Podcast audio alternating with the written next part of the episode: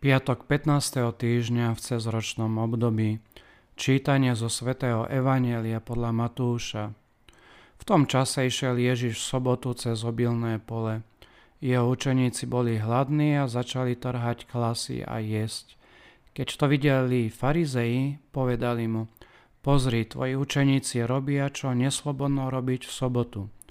On im povedal, nečítali ste, čo urobil Dávid, keď bol hladný on i jeho družina?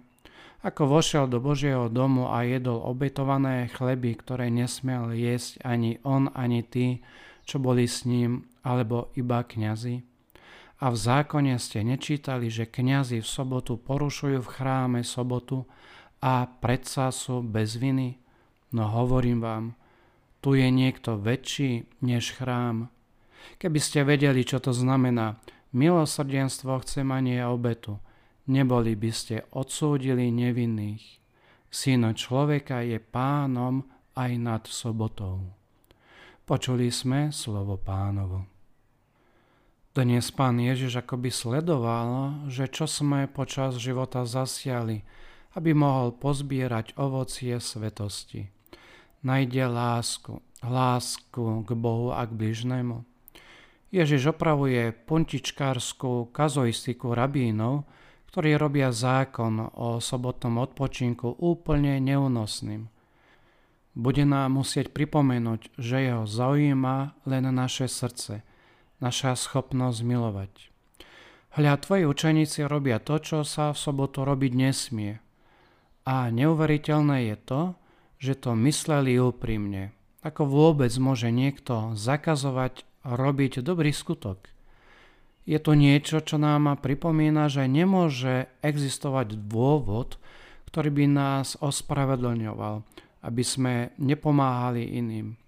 Skutočná láska rešpektuje požiadavky spravodlivosti tým, že zabraňuje tomu, aby sme upadli do svojvôle alebo rozmaru a zároveň zabraňuje tomu, aby krutosť zabíjala skutočného Božieho ducha zákona – Láska totiž nie je nič iné ako neustále pozývanie k láske, k darovaniu sa druhým.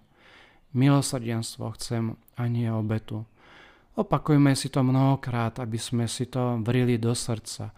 Boh, ktorý je bohatý na milosrdenstvo, chce, aby sme boli milosrdní. Aký je Boh blízky tým, ktorí vyznávajú jeho milosrdenstvo. Áno, Boh nie je ďaleko od tých, čo sú skrúšení v srdci, povedal svätý Augustín. A ako ďaleko sme od Boha my, keď dovolíme, aby sa naše srdce premenilo na tvrdý kameň. Ježiš Kristus poukázal farizejom, že odsudzujú nevinných. To je vážne obvinenie. Ale čo my? Zajímajú nás vážne problémy iných ľudí? Posudzujeme ich s láskou a súcitom, ako by sme súdili priateľa alebo brata. Skúsme sa predsa len nestratiť. Prosme Matku Božiu, aby nás urobila milosrdnými a ukázala nám, ako odpúšťať. Buďme dobrotiví a láskaví a ak objavíme vo svojom živote niektoré detaily, ktoré nezapadajú do jadra tejto dispozície, Teraz je vhodný čas na ich nápravu, a to s formulovaním nejakého plodného úmyslu.